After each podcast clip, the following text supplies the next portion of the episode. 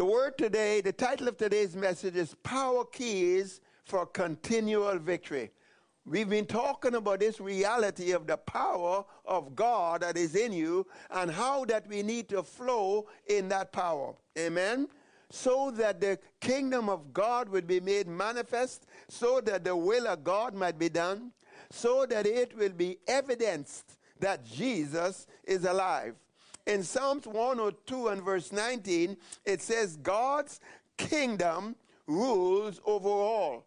And Jesus said that that kingdom that rules over all is in you.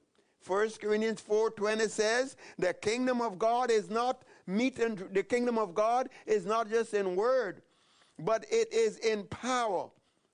The power of God is on the inside of you and is in, on the inside of every born again believer. Why? Because, the, because of the kingdom of God. Why is there power on the inside of you? Because the Spirit of God is on the inside of you. Acts chapter 1, verse 8, Jesus said, You shall receive power after that the Holy Ghost is come upon you. Well, the Holy Ghost has come upon you, you have received power. And it says in another place that, it, that God, the prayer of Paul was that, that you might know what is the exceeding greatness of that power that abides in the inside of your spirit, that is even according to the same power that was demonstrated when Jesus was raised up from the dead. So the power of God is in you. Christ Himself is in you, and Christ Himself is the power of God. If any man have not the Spirit of Christ, then he's none of his. You have the Spirit of Christ, you are born again. Well, Christ is in you, and Christ is the power of God. So it is without a doubt that you have the power of God. Now, the question is, why is the power of God in you? What is the purpose of the power of God? Well, I'll put it in a nutshell and I'll say this the power of God is in you for demonstration and for transformation.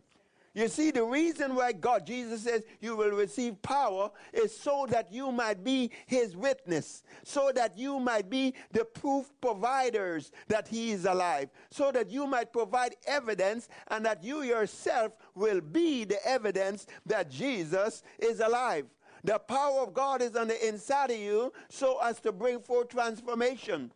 In our in our humanity there are there are there are shortcomings and there are there are what should I say deficiencies within our soul but the power of God is there to bring that transformation so that you and I can function in the love of God you and I can be kind we can be gracious we can be patient and we can be conformed to the very image of Christ Jesus said if you see me you see the Father well it needs to come to the point where it is when they see you when they see me, they see Jesus. Amen. Hallelujah. The power of God is in us to bring forth change. Sometimes it is within our physical body. Sometimes there is pain. Sometimes there is discomfort. Sometimes there is sickness. There is disease. But then you see the power of God, which is the very nature of God that is on the inside of us, is supposed to permeate every part of our being and drive out every sickness and every disease. It says how that in Romans chapter 8 and verse 10 that the body is dead because of sin. There is that dynamic of, of corruption. There is that dynamic of decaying where the outward man perishes. But the inner man is renewed day by day, but your spirit is life, it is healing, it is health, it is wholeness because of righteousness, because of that union that you have with Christ. And if the same spirit that raised up Christ from the dead dwells on the inside of you, then he will also quicken and make alive your mortal body. He will drive out the infirmities. That spirit of the living God, that, that divine healing power and life and grace that is on the inside of you is to be released like a river and permeate every cell of your being being, destroy sickness, drive out disease, destroy pains, and bring you into conformity to the glorious body of the Lord Jesus Christ. So the power of God is in you to bring forth change. and not only change in you, but change in others. The power of God is on the inside of you to change the world. Glory to God. So we've got the power of God for demonstration. We have got the power of God to bring forth change, to bring forth transformation. Now, what are the keys to walk in this power of God? What are the keys? What is, does it take for you, for you and I to, to, to, to walk and to, and to walk in, in continual victory? Because you see, when the power of God is manifested, it brings forth victory. It's as if power equal power applied equal vic- equal victory. Power applied equal manifestation, equals change, equal transformation. Glory to God. But what are the keys for you and I to walk in the in, in the power of God? What are the power keys for us to walk in victory in victory continually? Say continually. Continually means it doesn't matter what happens. It doesn't matter what comes your way. It doesn't matter what the tests and the trials are and what the situations and circumstances might be. Our testimony is to be we are more than conquerors. In other words, then this power of God is to cause us to walk in such victory that no matter what, we come out always we come out and this is the this is the proof this is the evidence this is our testimony. We are more than conquerors through him that loved us. We are more than conquerors because of of what he did for us because of his sacrifice. Could it be your experience could it be your experience that even though in this world there are tests and trials and situations and problems and everything else, could it be your testimony? Could it be your, your, your experience that because Jesus has overcome, his victory is indeed your victory? And so you have peace. You have everything reconciled, no matter what it looks like. Hallelujah. The scripture says, Thanks be unto God who what? Always causes us to triumph in Christ. And so that the very life of Christ is made manifested in us and through us. Amen. But there are a couple of understandings we have to have. There are, there are three um, power keys for you to walk in victory continually that I want to share in this message. But there are three understandings that are necessary for you to be able to get a hold of these power keys. So there are three understandings and there are three power keys that comes out of it. So let's talk about it. Amen. Hallelujah. First, let us understand that you have all victory in the Spirit. That you have all victory. I didn't say you're to, I'm not talking about what God is going to do. I'm talking about what is already done. I'm not talking about what you're to get. I'm talking about what you already have. This is such an awesome secret and mystery to faith that it is already done. It's already finished. You already have the victory. Where? In the Spirit. Where? In Christ. Where? In the kingdom of God. Where? In the realm of God. Where do you have this victory? It is in that unseen realm. But you've got it. You already have it. Hallelujah. Now, just to help us to understand that and for, and for us to have some spiritual perspective on, uh, and to be able to grasp it. Because you see, you cannot see those victories that are already yours in the spirit from any of the five natural senses. You don't see it by sight, you can only see it by faith. So, just to help us understand, see this realm where you have the victory. And this realm, I call it in the spirit, in spirit and truth, in Christ, in the kingdom of God, in the realm of God where you are blessed with every spiritual blessing, where God has given unto you all things that pertain unto life and godliness, where, where thanks be to God, He has given you the victory through the Lord Jesus Christ. All of that victory is there. But to help you see it, see this fact. See the realm of the Spirit as a place. See it as a place. It's a, as a place where in Christ, a place, a place in the kingdom of God, a place in the realm of God, a place in the unseen realm. And in this place is where all your victory is, where God has already has given you the victory through the Lord Jesus Christ.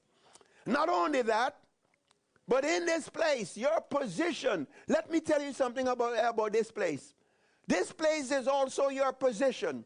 It is in the spirit, but it also is a position. And this position is far above any condition, any test, any trials. This position has the power to change the condition. What is this position? Ephesians chapter 1, from about verse 9, 20 to 23 says, It is this is where you are. You have been raised up together with Christ, and you have been made to sit together with Christ. Where? In heavenly places. Where? Far above principality, power, might, dominion, every name that is named, every situation, every circumstance. You are seated in that place. This is where you are seated. It's in the holiest of holies. You are seated and you are functioning from the highest place of authority, the very throne room of God. You are brought, being brought into this place through the blood of the everlasting covenant, through the veil of Jesus' flesh that was torn. You live here. Say, I live here. This is your position. Now, you see, it is when you function from that position that you can change the condition. You know, I, am not going there today, but I'm. T- but here's a here's a little here's a little nugget. It is when you speak truth from truth that the spirit of truth is released to bring performance. Many times you see Christians might speak what is truth. We might speak and we might say to the mountain, we might speak and we might say by his stripes, we might pray about a situation and we might say that, that Jesus bore the sickness, carried the infirmity, and that is true. But we're praying it from a position of, oh God, Lord God, have mercy. Oh God, do something. Move, Lord. Bring forth the healing. Lord, you know what you know that, that we are just we, we are just sinners saved by grace. And, and if you don't do something, nothing can happen. Well, that's not where you pray from. Even though you are speaking the truth that Jesus bore the sicknesses and carried the infirmity, you are speaking truth, but you're not speaking it from truth. Because if you're going to speak it from truth, you got to speak it from where you are in Christ. You got to speak it from who you are in Christ. Who are you? As Jesus is, so are you in this world. Where are you? You are seated the, at the Father's right hand. So you need to speak to that situation, and you need to say the exact same thing. Father, thank you. Jesus bore every sickness. He carried every disease. By his stripes, this healing has been paid for. And in the authority of the name of Jesus, I just, I just speak the rebuke to this sickness and this disease. And I thank you for your divine healing power flowing in my brother, flowing in my sister, bringing restoration. Speaking from where you are, speaking with the authority. It is the position that will change the condition. You see, the scripture says we have not because we ask not. But then sometimes we ask and we ask how? Amiss, incorrectly, from the wrong place. You are not grasshoppers. We are sons of the Most High God. Amen? We are not some little wimpy set of folks. No, you and I, we are kings and priests unto God. God has given unto us abundance of grace and the gift of righteousness. Why? That you might reign in this life by virtue of what Jesus has finished. So it's a matter of appropriating what he has finished. Are you with me? Anyway, let me get back over here. So in this realm of the spirit. So you need to understand that all of your victory exists and it is in the spirit. And you already have it. And you and, and, and in this place, this, you, are, you and it is in this place that you function. This position from the throne of God. First John 5 4 says that God uh, simply puts it this way, very simple. It says, Ye are of God, little children, and whosoever is born of God overcometh the world. That's how John puts it. John says, You are a victor. You are born in victory. You are born as a victor. You are not to be a victim. You are born into victory. You are born into victory. He that overcometh, you are born as an overcomer. You see, why am I repeating it? Well, one of the things that you need to grasp is this reality that no matter what the problem is, you proceed from the place of victory. You proceed from be from that position, which is a place of victory. You don't start praying about the problem from the problem. You pray from the answer. Are you with me? Amen. You don't look at it. You don't look at a storm and say storm. You say peace, be still. Amen. You don't look at sickness and say how it's getting worse. You say, no, the same spirit is bringing recovery, it's bringing healing. Hallelujah. No matter what the problem is, you start from victory. You begin with the answer. This is why you are to magnify God and minimize the problem. This is why you speak to the mountain about God, not speak to God about the mountain. Take God to the mountain. Don't try to take the mountain to God. You are to say to the mountain, You are but a plain.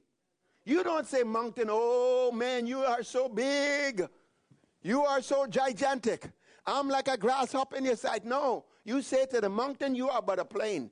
Zechariah chapter 4, verse 6. You say to this mountain, You are removed, and it's done by grace. Amen. You are removed, and it is done by grace. Hallelujah. So, to walk in continual power and victory, you have to have this mindset of Christ. And it is a mindset of victory. You have to have this mindset that you are more than a conqueror. You have to have this mindset. Philippians 1, verse 28 that in nothing are you ever terrified by the enemy. You got to have that mindset. You got to have this mindset. God has not given me a spirit of fear, but of love and of power and a sound mind. You got to have that kind of mindset in order to walk in perpetual victory. Hallelujah. And to live and to function in this realm of Christ. To live and function in this kingdom of God, in this unseen realm, in this realm where you have all victory, faith is necessary. Because why? Faith sees.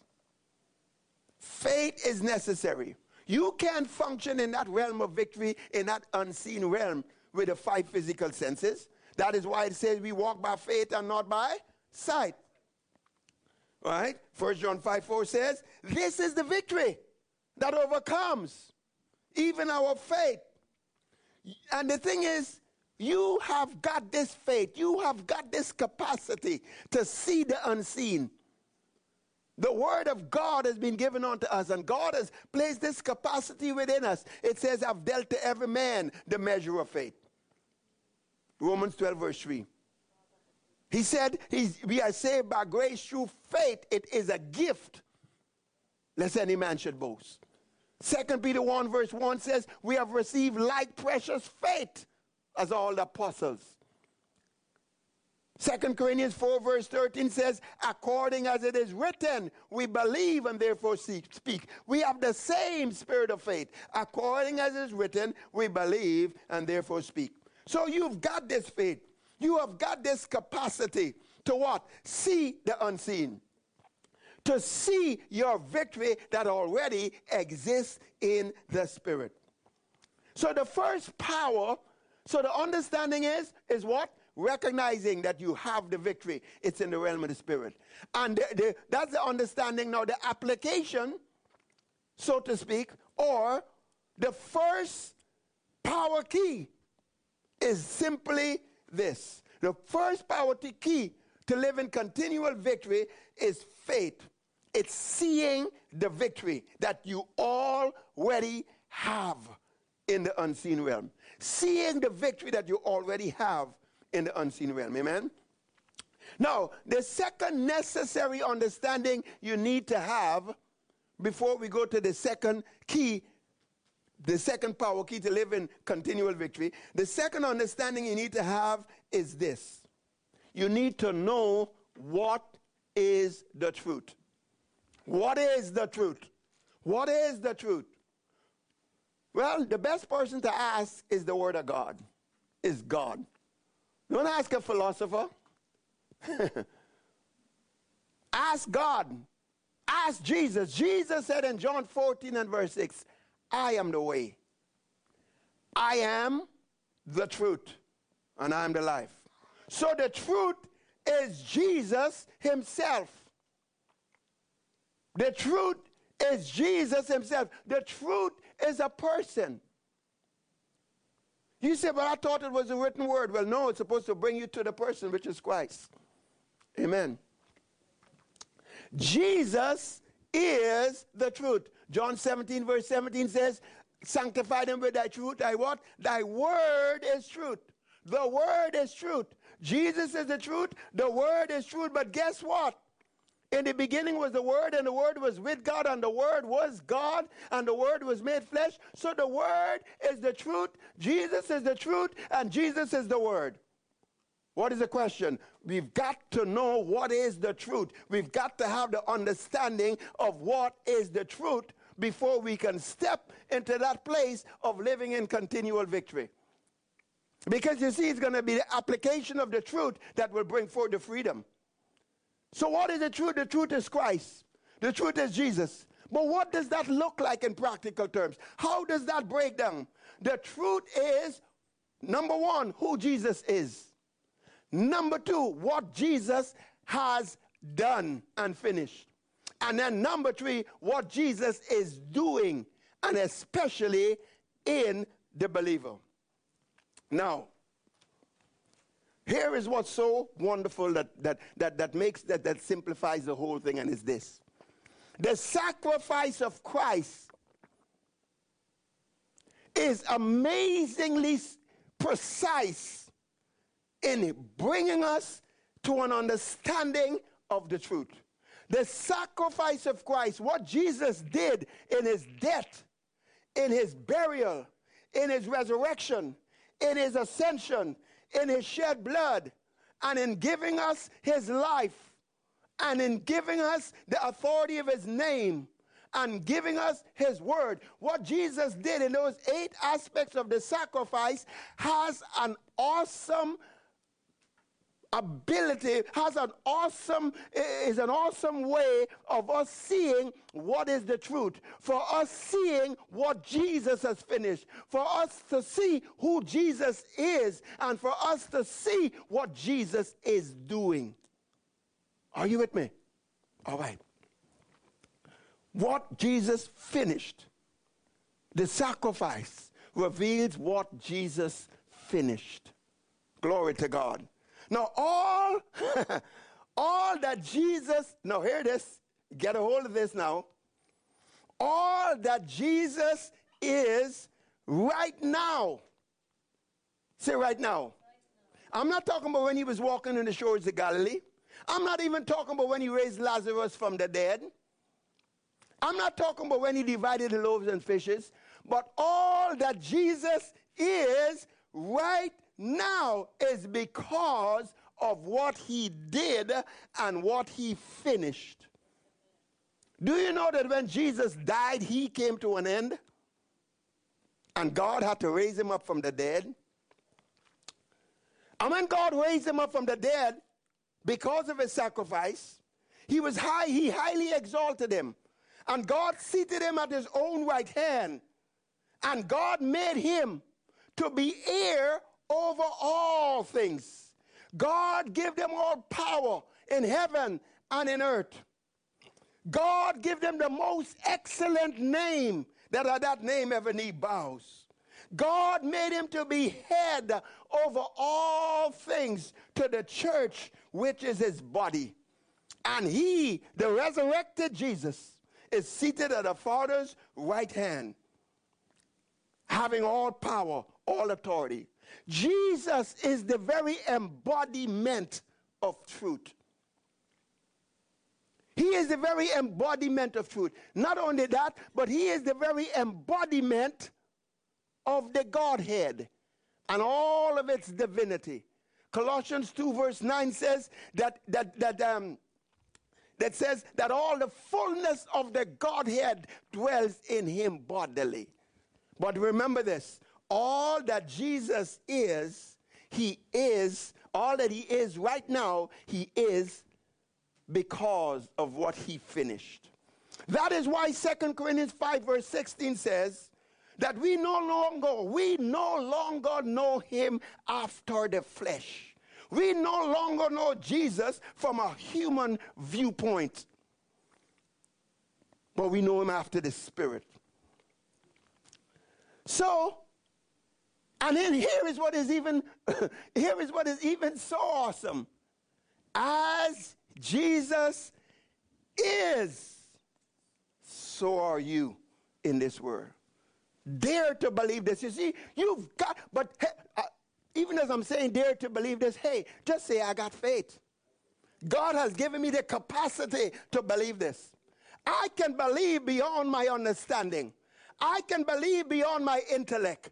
I can believe uh, beyond reasoning, beyond what it looks like, because beyond the five physical senses. Faith is not a physical sense. Faith is a spiritual sense so that you can function in that realm of God, that realm of the kingdom in Christ. Hallelujah. And so by faith, I believe it, and you believe it. As Jesus is, so are you in this world. And how he is, he is because of what he finished. So this, it is finished, is an open door of understanding to the truth, who Jesus is and what Jesus has done. So, what are we talking about? We're talking about truth. We're talking about truth. We can dissect all that he did by death, burial, resurrection, ascension, blood, name, life in this, in this teaching. But all that comes out of that is what is finished, and it's all truth. Now, John chapter 8, verse 32 says that you shall know the truth, and the truth will produce freedom. You shall be intimate with the truth. Have that oneness with the truth, and it will produce freedom. In other words, then, the application of the truth produces freedom. And in the place of freedom, the limitations, and this is not possible, and that is not possible, those limitations are removed. You shall know the truth, and the truth shall make you free. Ephesians 4, verse 21 says, If so be that you have heard Christ and you have been taught by Christ as the truth is in Jesus. The truth is in Jesus. And the truth is Jesus. So, here is the truth. Here is the truth. You can know truth by knowing what Jesus has done, what he has finished in his sacrifice. You can know Jesus and who he is by what he finished. And you can know what Jesus did, what he did, what is finished, who he is by what? Unveiling the sacrifice and looking on the inside of each of those eight aspects death, burial, resurrection, ascension, his blood, his name, his life, and his word. So, now here's the here's no no no no let's let's bring this home because we're talking about the application of truth. Why? So that you can live in so that you can live in power and so that you can live in victory no matter what. Now here is where the, the problem comes in. Quite often we've got a problem and as I said, quite often we take the problem to God rather than taking God to the problem. We have a problem and we ask God to do something about it. Oh, God, do something about it. God, solve this problem. Sounds logical. Give us the answer. But in fact, it's not about getting God to do something. It's not about God giving you the answer. It's rather knowing what Jesus has already done. And then you, by your faith, declaring it done.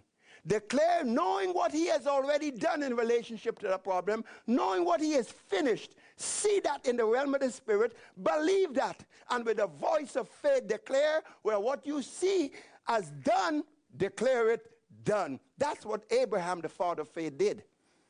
When he saw, wow, I am a father of many nations. You know what he did? He began to declare, I am a father of many nations. Man, you can call me Abraham. When you see he bore my sicknesses and carried my infirmities, and by his stripes I'm healed, I were, then I can declare, I am the healed of the Lord. And that works in any and every arena. Because this is how it works. Faith sees what is done. Faith sees the truth. Faith sees what is already established in heaven, believes it, gives voice to it, and causes it to be established on earth. Amen? So, faith is faith then is mixing mixing the truth with faith is what causes the manifestation. Hebrews chapter 4 verse 2 says, "The gospel preached didn't profit them because it wasn't mixed with faith. The good news that it's done, it is finished. He bore the sicknesses. He's already given you the land. The promise, it was not mixed with faith. And because of that, it didn't benefit them. They died in the wilderness. Believers die every day, having the very life of God with all of his divinity living in their spirit. And they're destroyed by sickness and disease just a few inches away. Why? Hebrews 4, I mean Ephesians 4 verse 17 and 18. They're alienated from that life. Why? Because of ignorance and hardness of heart. But it must not be that way among us. That is why the word of God says, awake to righteousness. Awake to this union. Awake to the reality of this life and what is already settled in heaven. Agree with it, and you can cause it to be established on earth. You can cause it. It says, You shall meditate upon the word day and night, and you will cause your way to be prosperous and to have good success. Are you with me? We try to put it off on God. God, you do something. Oh, God, you help. Oh, God, show me. God, give me that. But God says, I've already done it. Find out what I've done and declare it done. You shall decree you shall declare what God has already decreed. You shall decree a thing, and it shall be established unto you, and you shall walk in the light thereof. Hallelujah. So, it's not about getting God to heal this person or that person. It is about the application of truth. You shall know the truth, and the truth shall make you free. The acknowledgement of the truth, Titus 1, verse 1 says, is after godliness. It produces the God kind of life. So, what is the point? The second understanding is that you've got to know what is truth.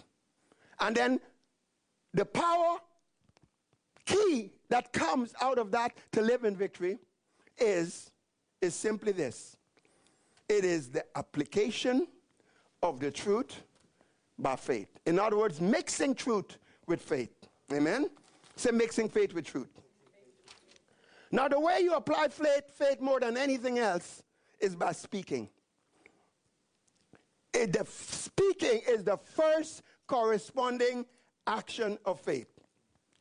And without it, your faith is dead. It's like a corpse. It dresses up nice, looks good, but it ain't going nowhere. Ain't that right? But faith with the corresponding action of speaking comes alive. So 2 Corinthians 4 verse 13 says, we have the same spirit of faith according as it is written. I believe and therefore speak. Romans chapter 10 verse 8 says the word of faith is near you. It's near you in your mouth and in your heart. That is the word of faith which we preach. Proverbs 18 verse 20 says, a man's life a man's belly shall be satisfied with the fruit of his lips. What comes out of his mouth? Life is in the power of the tongue. So is death. So the third understanding that you must have is this the gospel is the power of God. Paul says in Romans 1, verse 16, I am not ashamed of the gospel because it is the power of God to everyone that believeth. To everyone that believes and continues to believe, the gospel is the power of God. All right? 1 Corinthians 1, verse 18 says, the preaching of the cross, the preaching of the sacrifice, what Jesus did, the good news. To them that perish is foolishness. But to us, to us who are saved, the preaching, the preaching, the preaching of the cross is the power of God. The proclamation, the declaring, the speaking, the preaching of the cross, of the sacrifice, of the gospel. That is the power of God. To who? To us that believe. Amen. Now, it does not say that the it does not say that the cross is the power of God. It does not say the sacrifice is the power of God, which it is. But to you, it is the preaching of the sacrifice that is the power of God. Okay, let's put it another way. It is not just that Jesus died, was buried, resurrected, ascended, shed his blood, give you his name, give you his life, and now you have his word. It is not just what Jesus did. Now, catch what I'm about to say. But it is the implication, it is the result of what he did. When you can see the result of what he did and you proclaim it, bam, here comes the power of God. When you can, in other words, then, it is the proclamation of the result of the sacrifice. That is the power of God to you, and that's the power of God through you. And that is the power that the world needs to flow out of you. What? You have to proclaim, declare, speak the result of what he has done. In other words, you have got to recognize that, uh, uh, let me just, uh, just short, short, short side, side, sidebar, Colossians 2.12 that says, God, by the faith of his own operation, when he placed Jesus on the cross, he took you and me and the entire human race and placed them in Christ. So that when Jesus died, you died. When Jesus was buried, the implication for you is the old man was buried. And when Jesus was resurrected, and by the way, that death and burial took care of the old things so that they pass away. All that history and all of that stuff, anything concerning you. But then when Jesus was resurrected, you were resurrected. Born again to a living hope, to a new hope, Christ Himself being your life. When Jesus ascended, what's the implication? What is the result for you? You ascended and you were made to sit together with him in heavenly places. When Jesus shed his blood, that's wonderful. But what does that mean to you? It means you've been totally, perfectly forgiven. You've been made the righteousness of God in Christ. And so Jesus gave his life. But what does that mean? Christ is now in you, the hope of glory. The life that you now live is the life of Christ. And then what about the name? Jesus has the most wonderful, glorious, excellent name that in the name of Jesus every knee shall bow. But what does that what does that do for you? He has given you the authority to live and to function and to pray and to operate in that name. And then there is the word of God. You, in other words, then, what am I saying? The power is, here is where the power is. The power is in you proclaiming all that is the result of what is yours, who you are, the result of the sacrifice for you. When you declare that, that's where the power of God is. That is why it says the preaching of the cross is the power of God unto salvation, which means wholeness and deliverance to us who believe. It is the power of God. Amen? So, what is the most specific results of the sacrifice? What is the most specific result of the sacrifice? It is embodied, the, the, the results of the sacrifice is the embodiment, the result of the sacrifice. The result of the eight aspects of the sacrifice is the very embodiment of all the victory that you could ever desire or need. That is why it's the most important thing in your life if you're going to live in victory. And now, here it is. Now, are you ready for this? Are you ready for this? We're coming to the key right now. Here is what it is the most significant embodiment of the truth for you that comes out of the sacrifice is going once, going twice, is Galatians 2:20. You have been crucified with Christ. And it's no longer you that live, but it is Christ that liveth in you. That's the embodiment of it for you of what come out of the sacrifice. Which means, and Paul, because Paul knew that, Paul said, look, in 1 Corinthians 2 2, he says, Look, I don't determine to know nothing else about, about you. I don't really concerned about who did what, who did what, what happened in the past. I'm not concerned who's a doctor, who's a lawyer, who's a carpenter, who's a. I'm not concerned about any. I'm not concerned about education. I'm not concerned about culture. I'm not concerned about your background. I'm not concerned about who you know. I'm only concerned about one thing Christ and Him crucified. In other words, all I want to know is the reality that it's no longer you, but it's Christ that liveth in you. Why is that so? Because Christ himself is the truth. Christ himself is the victory. Every bit of victory is in him. And Galatians 2 20 says, It's no longer you that live, but it's Christ that liveth in you. The life you now live, it is the life of Christ. And in him is all victory. Now watch this. Paul said in Galatians chapter 1 and verse 15 and 16 that when the Lord brought me out of my mother's womb, here was his purpose. His whole purpose and design was that he might reveal his son in me, and that I might preach him among the Gentiles. In other words, Paul says, I was born for this reason. This was God's plan, and that's the truth for every one of us that Christ might be revealed in us. And that's the one that Paul says I'm going to preach. I preach not just that Jesus went to the cross, but Paul says I am preaching Christ living inside of you, living inside of me. So Christ in you is the very essence of the gospel. So when you say Christ in you is the hope of glory. So when you are saying the gospel is the power of God, what do you mean? It means Christ living in you and through you. That is the power of God. And so when you function in that, you are functioning in the power that is necessary to bring transformation, to bring change, to bring demonstration. You are functioning in the power that will cause continual, perpetual victory.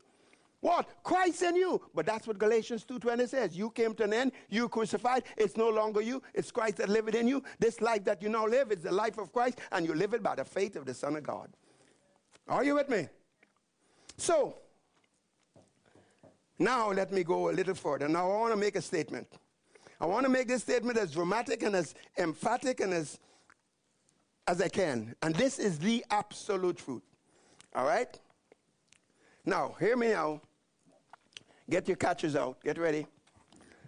Anything that you could think of, everything and anything that you that could ever be against you, anything and everything that could ever be against you came to an end, was silenced, died in the death of Jesus. Everything. Can you imagine that? Just let your mind go for a minute. And remember, God can do above and beyond whatever you ask or think. So think big. Anything whatsoever that could come against you sickness, disease, poverty, lack, accusations from people, voice from your history, that which is hereditary, curses, anything that could be against you that you could conceive of, died, was shut down, was defeated, and no longer has any power over you. That is the reason why Jesus could make such an outrageous statement, which is not outrageous at all. But in John chapter 8, verse 36, you know what Jesus says? It says, Whom the Son sets free is free. Is free what? Indeed. Practically, spiritually, however you want to look at it, he is free indeed. Why? Because Jesus shut it all down. All right. He shut it all down by two acts. There are eight acts of the sacrifice of Christ death, burial, resurrection, ascension, his blood, his name, his life, his word. Two acts, death and burial, just those two, which is a quarter of the eight aspects of the sacrifice. Just a quarter, just by death and burial. One quarter. Everything that was against you has been conquered, has been defeated in Christ by his death and his burial on your behalf. Now, you see, every victory that he won belongs to you. And because all of it was chopped off, cut off, buried, defeated,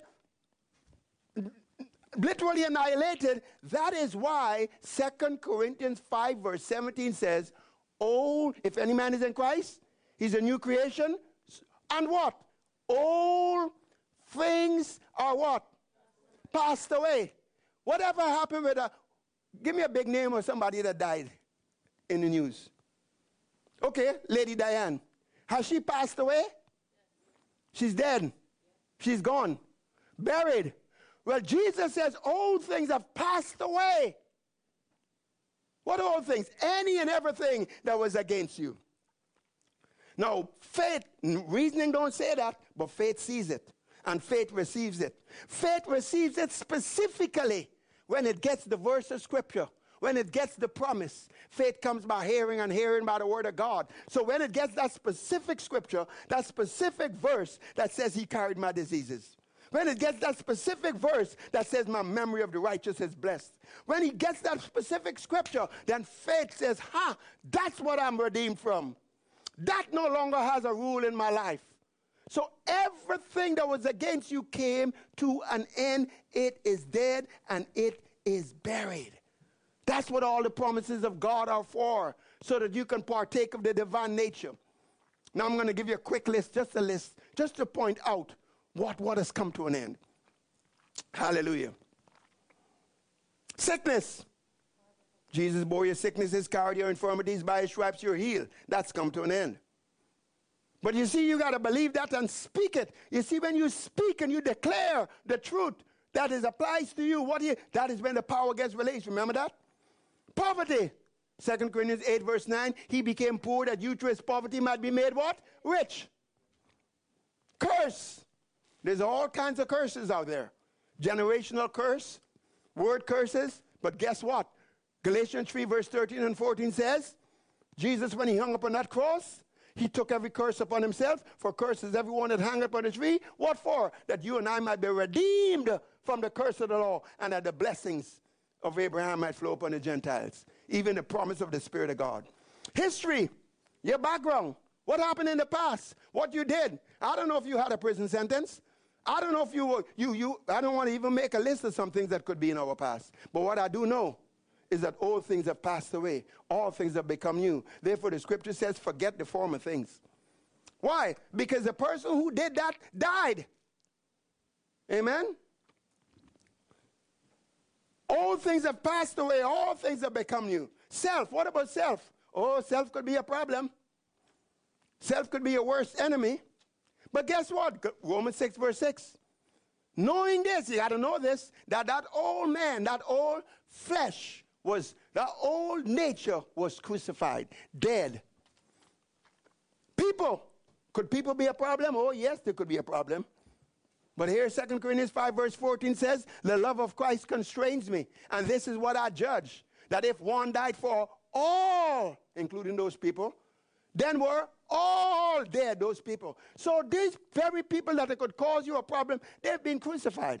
But now you see, all of these things that are finished in Christ but just by his death and burial, you have got to know them, you have got to believe them, you have got to declare it, and when you speak it and declare it, bam, here comes the power, and it breaks that off of you. And then what people do, what people say, doesn't affect you. You can't be intimidated, you can't be manipulated, and even you yourself don't affect you. So your reputation doesn't matter anymore what people, I mean, you are not, you are not, I mean, this issue of dignity and uh, um, ambition, those things are gone. Self don't have any. When self is not there, those things disappear. Because remember, you've been crucified, you're not there. Who is there? The life you now live is the life of Christ. It is an awesome identification. It is so simple, but yet in a way it is so difficult. Because everything in our lives on a daily basis keeps trying to convince you by its deceitfulness that it's you there, not him. And uh, everything tries to convince you that who Jesus says you are, who God says you are, that's not who you are.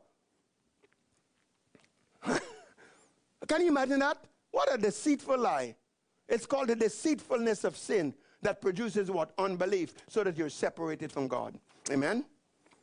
The world, you're crucified to the world, the world is crucified unto you, and there's just another list, the works, and I can't even go through it, but let's just take rejection. Let's take abandonment. Oh, but you don't know what I went through. I was abandoned early in my life. I went through, I was abandoned. My parents left me. I was placed in a not, a, not a nursing home. I was placed in some kind of home. I got abused. Guess what? Jesus was abandoned by the greatest of them all. He was abandoned by his heavenly Father. Was he not? And the scripture says he was rejected that you and I might be what? Accepted. So Jesus became everything that you were so that you could be everything that he is. Jesus put an end to everything that was against you so that you can be free from all of that other stuff. Colossians 1 verse 20 says that Jesus made peace by the blood of his cross. He made peace by the blood of his cross to reconcile all things unto himself. You know what that means? It means by the blood of his cross, by his sacrifice, he reconciled everything unto himself. He made everything to be as it would have been if there was never a fall. In other words, he has reconciled everything from to where it would have been before the foundation of the world.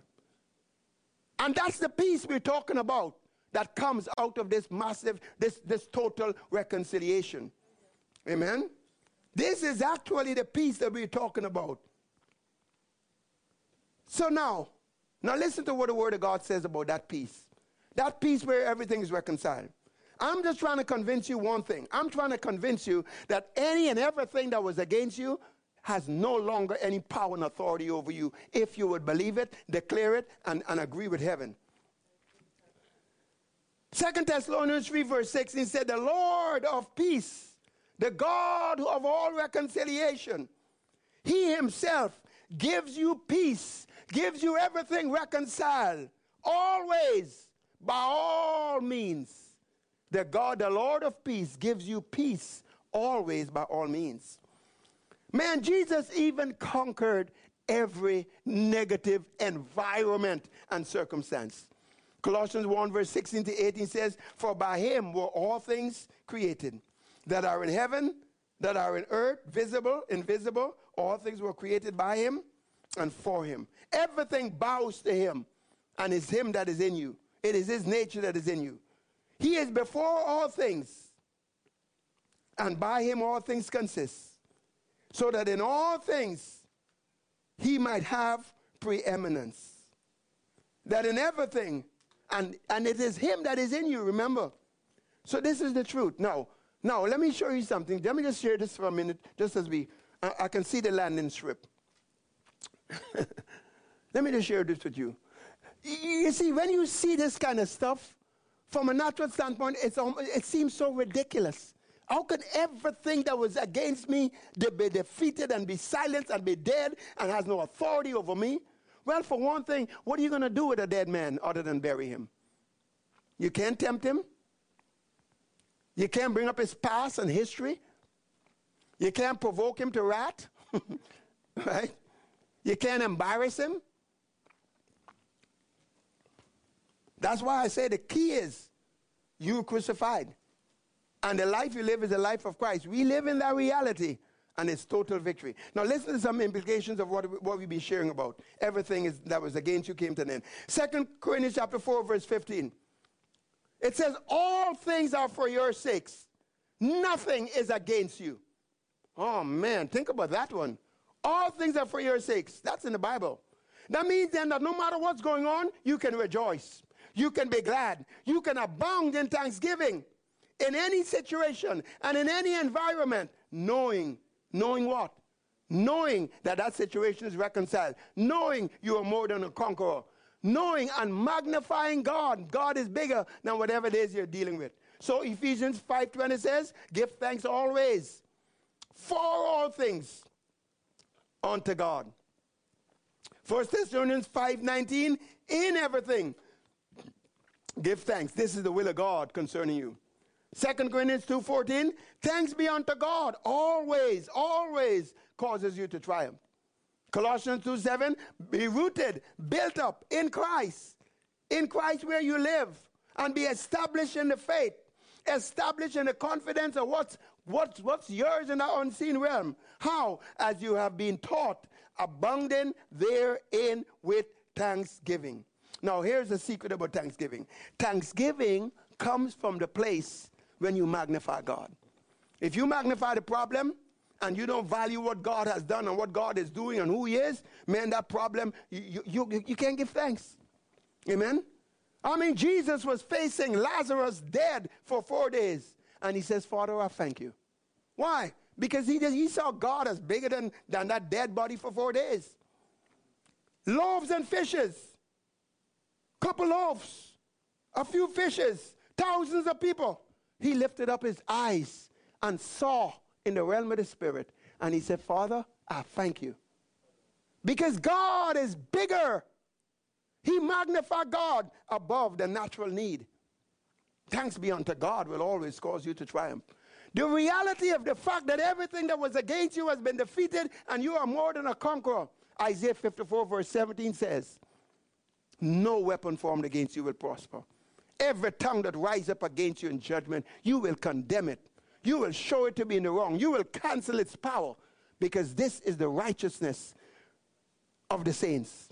The righteousness is of me, say the Lord. This is your heritage. This is your right. This is what belongs to you. Romans 8 28 says, All things, all things work together for good for them that love God and are called according to his purpose. You see, this is, about, oh, this is outside the realm of reasoning. But when faith believes all of this, and you begin to talk this way, that is, that you really believe this stuff, and I can see the way God says it, and you begin to talk like this, guess what? Man, you got a conversation that is in heaven. You're talking like heaven. You're talking according as it is finished. And thank God, Philippians 3.20 says, when your conversation is as it is in heaven, then guess what? Jesus will rise up, exert power, and subdue and smash any and everything that is rebellious to him. Don't you want Jesus rising up inside of you? Don't you want Jesus rising up and defeating and smothering anything that is against you? Well, your conversation has to be in heaven according to Philippians 3 20 and 21. Tur- yeah, 20 and 21. But that means you're delighting and you're embracing the cross. You're embracing the reality of death and burial. Amen. So, what are we talking about? Just a, just, just a quarter, half, half of Galatians 2.20 is all we're talking about. You've been crucified with Christ. and just that half puts an end to all those things that are against you. I'm crucified with Christ. That means what? You came to an end. Lady Diane passed away. She's gone. Well, you, the old man, has passed away, and all things have become new. Quarter of the sacrifice, just a quarter, death and burial, is what has accomplished this. And we still have the next part of Galatians 2.20, the life you now live is the life of Christ. And you live it by the faith of the Son of God. We still have a next, a next three quarter of the sacrifice. Resurrection, ascension, blood, name, life, the word, yet to come. Think about it. So, here is the end of this. Here's the, here's the point. The third power key for continual victory is living and doing Galatians 2:20. I'm going to summarize this by putting it this way The power of God is inside of you. But the power of God is inside of you for demonstration and for transformation and to bring forth change, not only in your life, but in the life of others. But now, in order to do that, there's, there, there's three understandings and three, compre- and three keys that come out of it. Understanding number one, you've got to know that you already have the victory in the Spirit. And the key, the first power key that comes out of that, is you've got to see the victory by faith. The second understanding is you got to know what truth is. who Jesus is, what he has done, and what he is doing. And then the application, the key that comes out of that so that you can live continually in victory is taking faith, taking the truth and mixing it with faith, applying faith to the truth. And then the third understanding is that the gospel is the power of God. Christ living inside of you is the power of God. And the essence and the application, the key, the power key that comes out of that is this. That power of the gospel is simply no longer you, but Christ that liveth in you. Christ living in you is the gospel. Christ living in you is the power of God. So you've got to make some determinations. And you've got to decide, you know what? I got to get a hold of this stuff and I got to live this way. Because when we live in the reality that it's no longer you, but it's Christ living in you, when you live in the reality of knowing what is finished, what is done, and what is the truth, and mixing your faith with it, when you live in, though, in that place, nothing else, nothing matters, nothing moves you. You're anxious about nothing. Nothing. What, what, what are you going to be anxious about? But in everything, you stay in connection with God. And the peace of God, which passes all understanding, will keep your hearts and mind against uh, in Christ Jesus. The devil can't do much with the dead man. He's already dead. and besides, the devil has been defeated anyway. Amen? Hallelujah. Say, I receive this. Lift up your hands. Say, Father in heaven, I am a believer.